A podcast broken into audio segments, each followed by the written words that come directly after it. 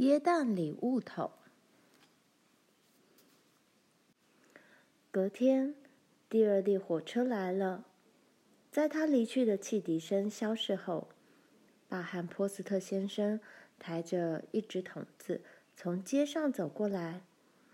他们把它竖起来，抬进门，放在前房的中央。妈告诉爸：“这就是那个耶诞礼物桶。”他拿来钉锤，开始把桶顶的钉子拔起来。大家都围在桶边，等着看里面是什么。爸把桶盖掀起来，把盖在上面的厚黄皮纸拿开，衣服放在最上层。爸抽出一件美丽的深蓝色法兰绒连身衣裙，裙子满布着花褶。而美妙的金骨紧胸衣前扣着一排金属扣。爸笑了，这大概合你的大小，卡洛琳，接住。然后又伸手到桶里，他拿出一件浅蓝色绒毛的包头巾和一些保暖的法兰绒内衣裤，交给玛丽。他拿出一双正好适合罗兰穿的黑皮鞋。又取出五双机器织的白色羊毛袜子，这些袜子可比自己家里织的要薄得多，也好得多了。然后他拿出一件暖和的黄色大衣，这件大衣给玲玲穿是大了点，但是等到下一个冬天就合身了。他又拿出一顶红色的兜帽和一副配兜帽的手套。接着取出来的是一条丝质的披巾。罗兰说：“哦，玛丽，这是最美的东西，一条丝质的披巾，它是浅灰色的，上面有绿色、淡红色、黑色的细条纹，还有密密的流苏，流苏闪动着这些彩色的光芒。你摸摸看，这丝有多柔、多华贵、多轻啊！”他把披巾的一角放进玛丽手里，玛丽深吸一口气，“哦，好美啊！”爸问道，“这条披巾给谁？”他们异口同声，“给妈。”这么美丽的披巾，当然是妈的。爸把披巾放在她的手臂上，她就像妈一样，那么温柔，那么坚强，而且不屈不挠。还带着亮丽的色彩。妈说：“我们大家轮流用，玛丽去上学的时候就可以带去用。”罗兰问：“爸，你的呢？”爸有两件很好的白衬衫和一顶深褐色的丝绒帽子。爸说：“还不止这些东西。”他从桶里取出两件小洋装。一件是蓝色法兰绒的，一件是绿色和玫瑰色格子花呢的。这些洋装给玲玲穿太小，给格丽丝穿又太大。但是格丽丝会长大，长大就能穿了。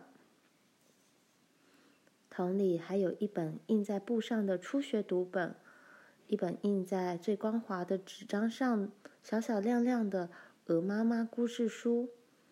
封面上还有一幅彩色图画，另外还有满满一纸盒的亮色纱线和一盒刺绣丝线，以及打了排孔的薄纸板，有金色的，有银色的。妈把这两盒东西都给了罗兰。妈说：“你曾经把自己做的漂亮东西送给别人，现在我把这些可爱的东西送给你，绣花。”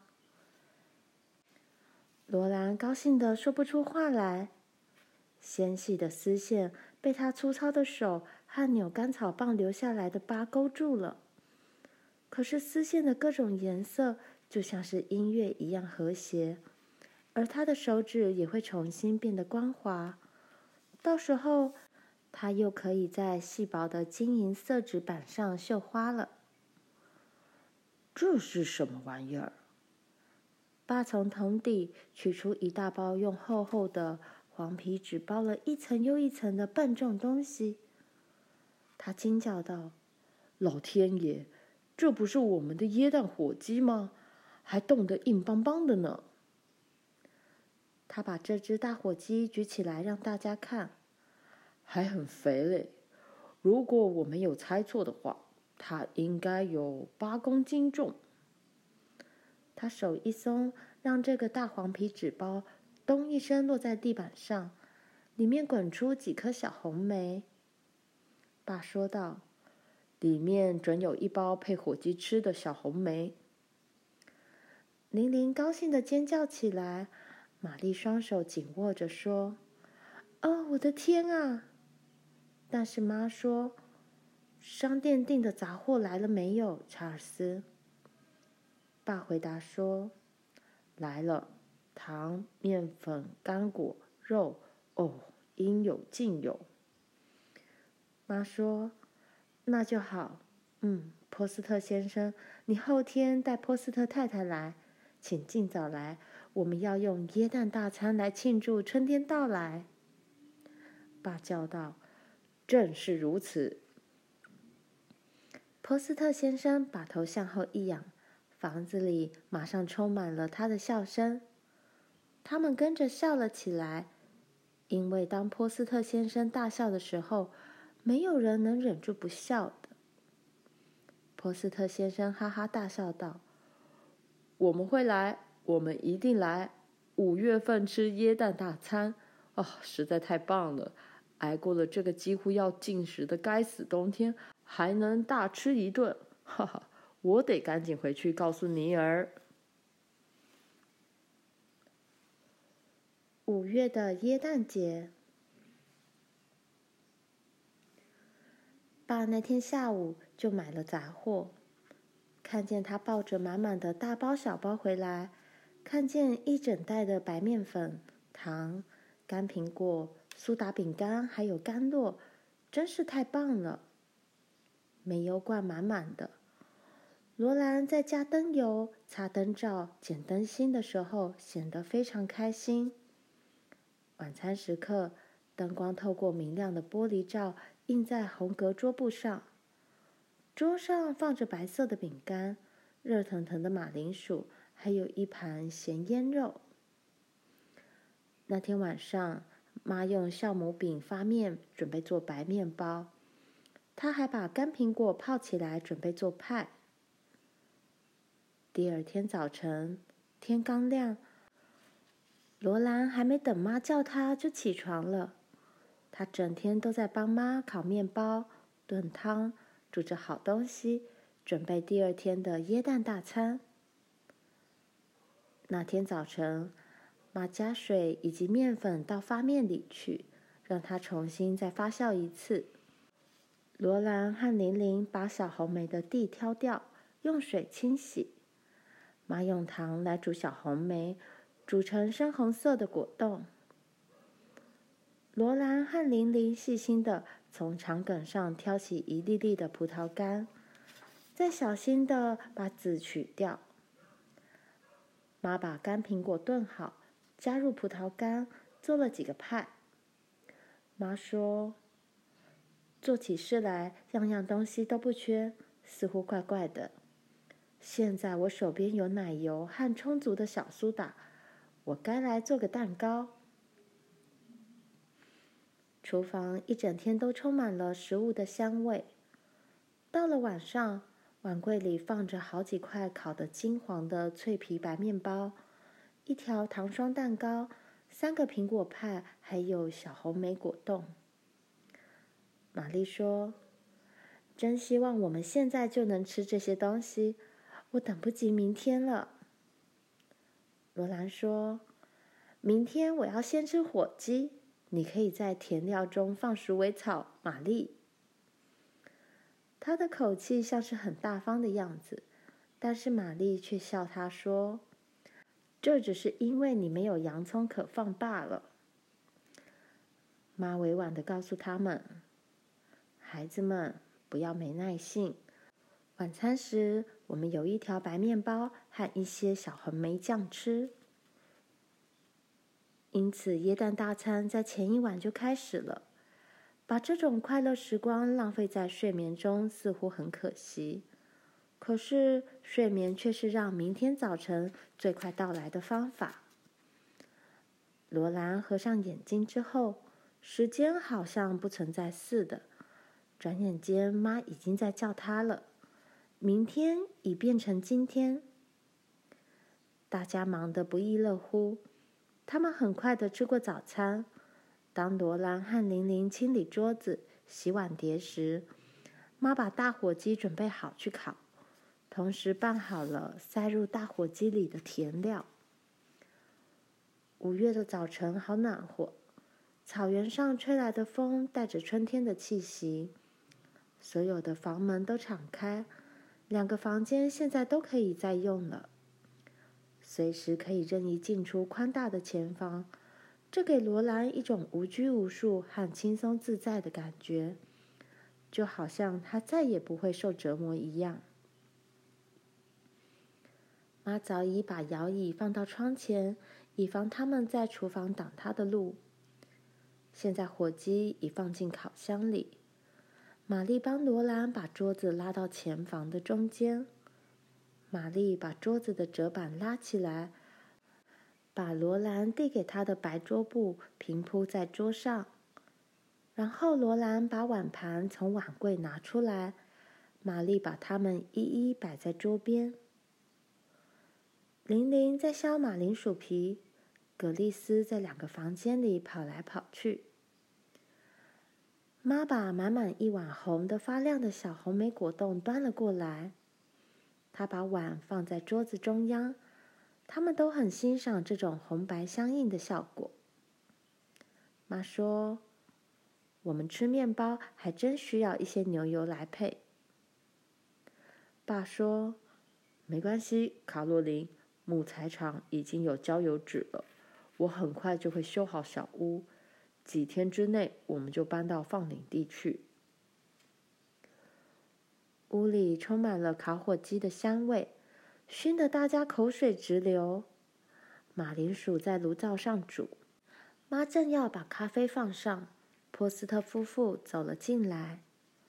波斯特先生大声地说：“最后一段漫长的路，我几乎是循着火鸡味走来的。”波斯特太太斥责他：“罗伯，我认为见到朋友比吃任何东西更重要。”他变瘦了，脸上可爱的红晕不见了，但他那双黑睫毛下的蓝眼睛依旧，黑色的卷发也仍然罩在同一件褐色披风下面。